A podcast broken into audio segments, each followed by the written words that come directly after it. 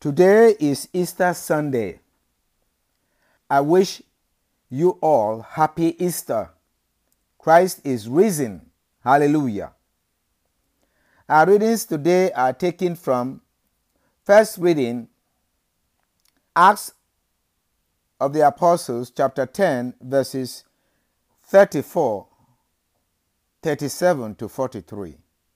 The second reading is from Paul's letter to the Colossians, chapter 3, verses 1 to 4. The gospel reading is from John chapter 20, verses 1 to 9. My brothers and sisters, this is the day the Lord has made. Let us rejoice and be glad in it. The work of our salvation is now complete. Jesus is the fulfillment of the law and the prophets. And as he said he would, after being becoming the sacrifice that takes away our sins, he was duly crucified, and on the third day he rose again from the dead for our salvation, to assure us that we have died to sin and risen with Christ who defeated death. In the gospel reading of today, which is the story of Christ's resurrection, this is something that was not believed by anyone. When Jesus used to tell his disciples, They will kill me, but on the third day I will rise from the dead. No one believed him.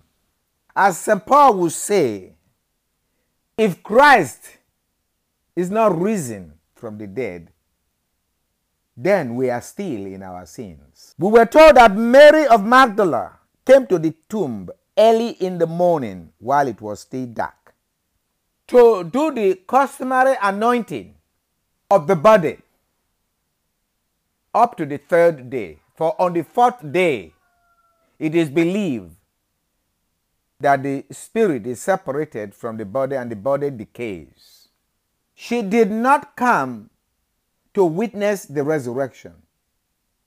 She did not believe or understand the resurrection when Jesus was talking about it. Out of love and compassion, as a woman, he came to anoint the body of Christ. In fact, the only problem he anticipated was how to gain ac- access to the body who was that was enclosed in the tomb. But on getting there, he saw the stone removed from the tomb. And of course, the body was not there. So she ran and went to Simon Peter and the other disciple whom Jesus loved, who is John, and told them, They have taken the Lord from the tomb, and we don't know where they put him. The soldiers were posted there to prevent the body from being stolen. Now, who has stolen the body? So Peter and John ran to the tomb to verify, to see the soldiers were still there, and to see what happened. They arrived there, they didn't see any soldier, and they saw an empty tomb. The burial cloth lying on the ground. They saw and they believed because According to the editions of other gospel writers from Luke and Matthew, the angel had informed the women that Christ has risen. He is not here. Why look for the living among the dead? He has gone to Galilee. But St. John just went to the summary. They did not believe the story of the women until they verified it. that the body was stolen. Christ's death was verified. His burial was verified. Now his resurrection is verified. His mission is now accomplished. Christ is risen. Christ died. Christ was buried and Christ rose from the dead. Hallelujah. This is the joy of the whole world. For the sacrifice of Christ has taken away our sins. Of course, after he rose from the dead, he appeared to them and commissioned them to go and preach the good news. This is what Peter testified to in the first reading of today from the Acts of the Apostles. You know what has happened all over Judea, beginning in Galilee after the, the baptism that John preached. How God anointed Jesus of Nazareth with the Holy Spirit and power. He went about doing good. The people witnessed all this. Yet, for doing good, they killed him. They put him to death by hanging him on a tree. This man God raised on the third day. They saw and they believed. And he has sent us to tell you. He commissioned us to preach to the people and testify that he is the one appointed by God as judge of the living and the dead. To him, all the prophets bear witness that everyone who believes in him will receive forgiveness of sins through his name. Jesus is the fulfillment of the law and the prophets. What does the resurrection mean to us? It means that by dying, he destroyed our death.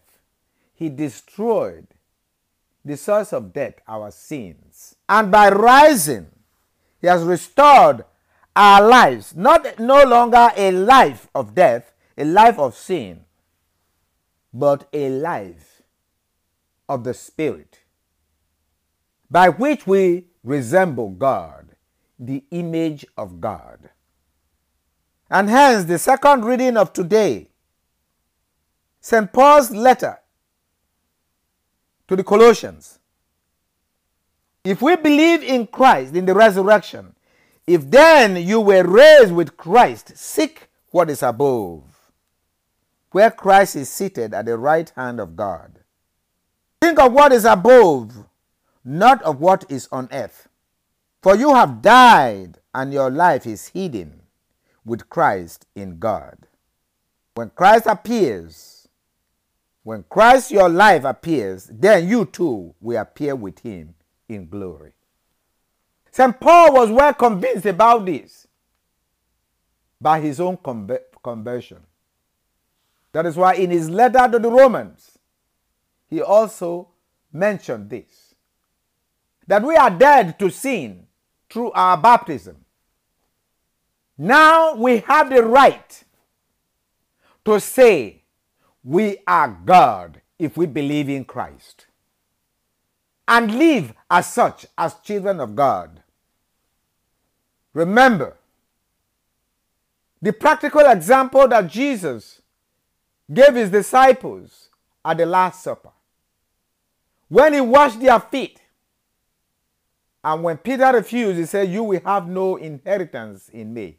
You have no part of me. And after, Jesus said, I, your Lord, you call me Lord and Master. And indeed, so I am. If I have stooped to wash your feet, you must watch wash one another's feet. So, what to, to lead the life of the Spirit is no longer a mystery. Christ has already shown us how to live that life.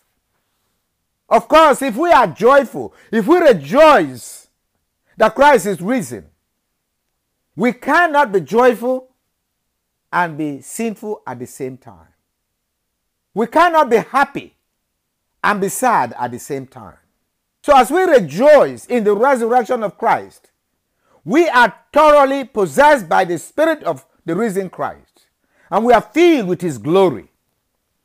Therefore, we should no longer tag ourselves and refer to ourselves as sinners, for in Christ we died to sin, and in His resurrection we are risen to, the glo- to glory in Christ.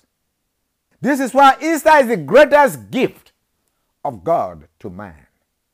The gift of his Son to be the sacrifice that takes away our sins, and his resurrection to remove our guilt.